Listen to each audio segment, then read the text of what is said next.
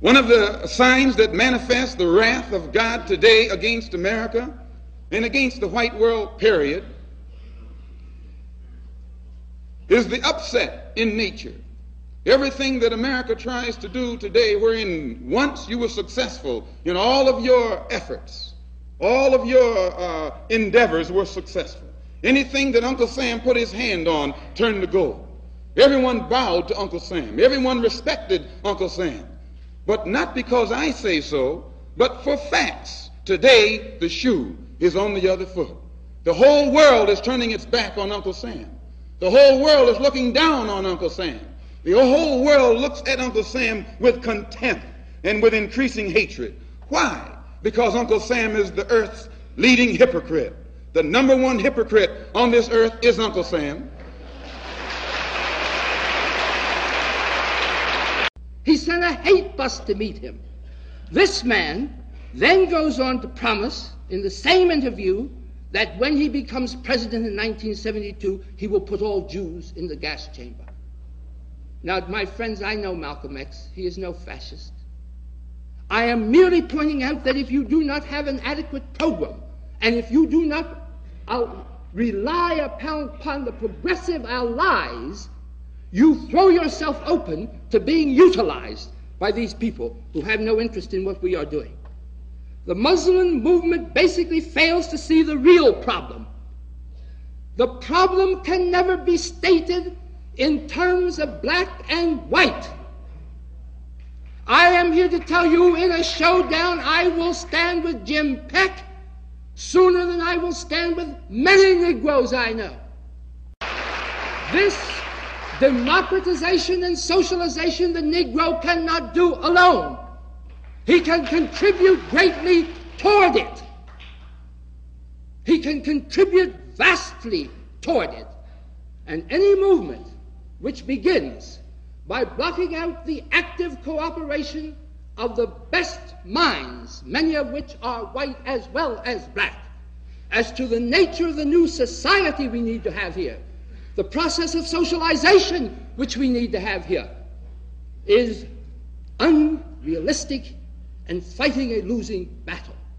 For the freedom rides created a situation in which Kennedy then had to act through his brother because to fail to do so would create so much confusion that something had to be done.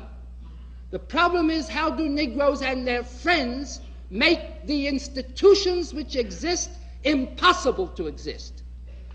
The way in which the segregation was done away in the Woolworth and other stores in the South was by people sitting and saying, either you will have no places to eat or they will be integrated. When we did that, they were integrated. Furthermore, I maintain that even if it were possible to bring any degree of progress now, it is going to be because as we follow this form of mass action and strategic nonviolence, we will not only put pressure on the government, but we will put pressure on other groups which ought by their nature to be allied with us and they will have to stand up and be counted in their own interest. Spokesman for white people. White people are too intelligent for that. Well, we today are waking up to, and there's no so-called Negro married to a, a, white woman that can stand up and says that, say that he speaks for the black masses. Maybe he can speak for the bourgeois, that, that, that the bourgeoisie. But as Dr. Rustin pointed out, he doesn't speak for the black masses, and there are more poor black people in this country than there are rich black people. Please. So the Honorable Elijah Muhammad says that if you try and keep us here against our will and enforce segregation upon us, you're going to have violence throughout the country. You're going to have it whether you like it or not. And when I say Kennedy, I mean John F. Kennedy. the man who promised all the American so called Negroes who vote what he was going to do for them when he got in office, and has yet to do the first thing that he promised, but has paid off the Negro leadership so that they are silent and say nothing about the promises that he originally made to get Negroes to vote for him. Now, I would like to point out another point before we go any farther. Uh, we who are followers of the Honorable Elijah Muhammad do not make a choice between integration and segregation. Segregation doesn't enter into the picture at all. We are for separation, not, not segregation. Segregation, as we're taught by the Honorable Elijah Muhammad, is that which is forced upon inferiors by superiors. Separation is done voluntarily by two equals. When you find an all white school, they don't call it a segregated school, they call it a separate school. When you find an all Negro school, they call it a segregated school because it was set up by the white man. If it was an all black school that had been set up by the black man himself, run by the black man himself, with the curricula that they follow, uh, put in the school by the black man himself, they would call it a separate school. And it would be just as independent and on equal, equal basis with the white school. People who are defenseless, who are harmless, and because of your indoctrination and brainwashing, uh, brainless, senseless, have no intellect whatsoever of their own where they can think for themselves. And it is because America has taken millions of black people from the East, from their own culture, from their own civilization, and brought them here and stripped them and brought them down to, an, uh, to the level of an animal, and then turned around and taught them that they were savages in the jungle, cannibals eating people. When they were caught and brought here, this is supposed to justify the American white man's treatment of these people. It's like taking a horse putting him in a cage, tying him up, and putting another horse on the outside, and then tell everybody the horse that's in the cage can't run as fast as the one on the outside. And this is what you have done to the American Negro. You have brought us here and stripped us of everything we once had. You've stripped us of our culture. You've stripped us of our language. You've stripped us of our God, our religion, our, our background. You've cut off our roots, our all ties that we once had with our own kind in the East. And after stripping us of our roots and destroying us as a people, making us become dead as a people, mentally and otherwise, then you point the finger of scorn at us and tell the world that we're not ready for freedom, that we're not qualified for freedom. All praise is due to Allah. And th- it is for this reason that God is bringing America to her knees. It is for this reason that God is going to judge America. It is for this reason that America is doomed, and it is for this reason that we who follow the Honorable Elijah Muhammad feel that our only hope is not integration with a doomed uh, society, but complete separation from a doomed society.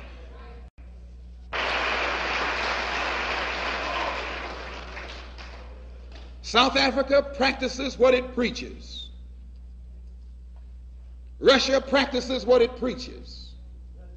Franco Spain practices what it preaches. It's a dictatorship. It doesn't preach freedom. South Africa doesn't preach freedom. Or Russia doesn't call itself the leader of the free world. It's America that looks upon herself and represents herself as the leader of the free world while she has 20 million black people here who aren't even citizens. 20 million black people here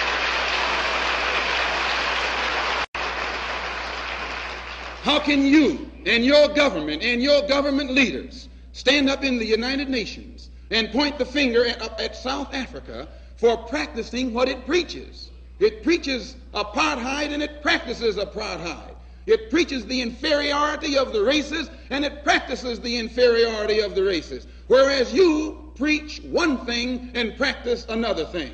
You say that this is a land of equality, and 20 million of your black citizens, so called citizens, don't have equality. You say that this is the land of freedom, and 20 million black people here don't have freedom. You say that this is the land of justice, and 20 million black people here don't have justice. And the government, from the Supreme Court, the Senate, and the Congress, and the President on up or down, is not able in combined to bring about any change in the attitude of white America toward black America. God is God. He's the same God that the Hebrews worshiped, the same God that the Christians worship, and the same God that the Muslims worship. You call him Christ, They call him Jehovah, we call him Allah.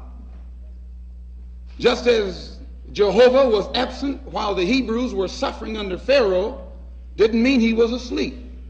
It meant that he had given Pharaoh uh, an opportunity to rise to a powerful position economically, politically, militarily, so that he could become so powerful that the then unknown God would make himself known by destroying that powerful nation. And if you read your Bible, I think that you will agree that this is the case. God told Pharaoh, It is for this cause that I raised you up. It is for this cause that I myself bless you and your nation to become as powerful as it is. You've turned your, you've become so powerful, now you think you're God. And you have my people in your clutches. So I will prove that I'm God by taking the ones that you look down upon and elevating them while I destroy you. And your only way to avoid that destruction is to submit to these same people whom you in the past have been making submit to you. That he has not got it. It is also that the black Muslims have put forth, as you ought to know, no concrete program except speaking on 125th Street. Now, if I put the kneel-ins against merely speaking on the street, at least that's a program. Come up with a better one.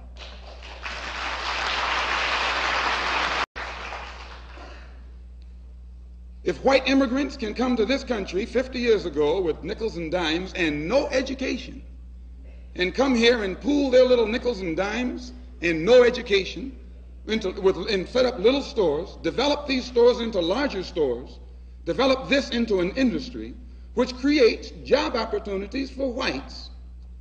Since Lincoln was supposed to have freed the black man 100 years ago, and today the black man, according to the government economist, has spending power of $20 billion per year. We feel that with the black man spending $20 billion a year, not setting up any businesses, not creating any industry, not creating any job opportunities for his own kind, he's not in a moral position to point the finger today at the white man and tell the white man that he's discriminating against him for not giving him a job in factories that he has he himself set up. If the black man has $20 billion, and these so-called Negro leaders are such geniuses that they can integrate white restaurants and integrate white factories and integrate, force themselves into that which the white man has set up, they should use this same ingenuity to show the black people how to pool our wealth and set up something of our own. And then we won't have to force our way into his anymore. One more thing I would like to point out concerning what he said about 125th Street. We don't waste our time on 125th Street, but you can reach more people in the street who want to change than you can in the bourgeoisie society, the bourgeoisie church, and the bourgeoisie circles. We, our program is directed toward the man in the street. So we spend our time in the street, and what we do with that man, instead of trying to change the white man and your mind and make, uh, make you accept us, we change the mind of the black man and make him accept himself. And as soon as he accepts himself, He'll solve his own problem. He won't be trying to force himself into your factory and into your bedroom and into your kitchen. Eisenhower, a couple months ago, referred to the situation that the West faces as Armageddon in a speech in Chicago before some distinguished Republicans, if there are such. and uh, he referred to this crisis that America is facing as Armageddon because of the nuclear tipped missiles that are poised all over the earth. If this destruction is ever turned loose on America, the Negro has no uh, fallout shelters. And white people who have them, you won't even let Negroes in white neighborhoods during peacetime. How will he get in your fallout shelter during wartime? You haven't yet desegregated New Rochelle. How are you going to let Negroes, when you're under attack, into a space that you yourself hardly have room in? Why, you're crazy if you think we even think that you will. So we're not relying on fallout shelter. We're not relying on air raid shelter.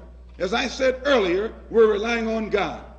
When, when God destroyed Sodom and Gomorrah with fire, the honorable and brimstone, the honorable Elijah Muhammad teaches us that that's only a symbolic story designed to paint a prophetic picture of what America is faced with today.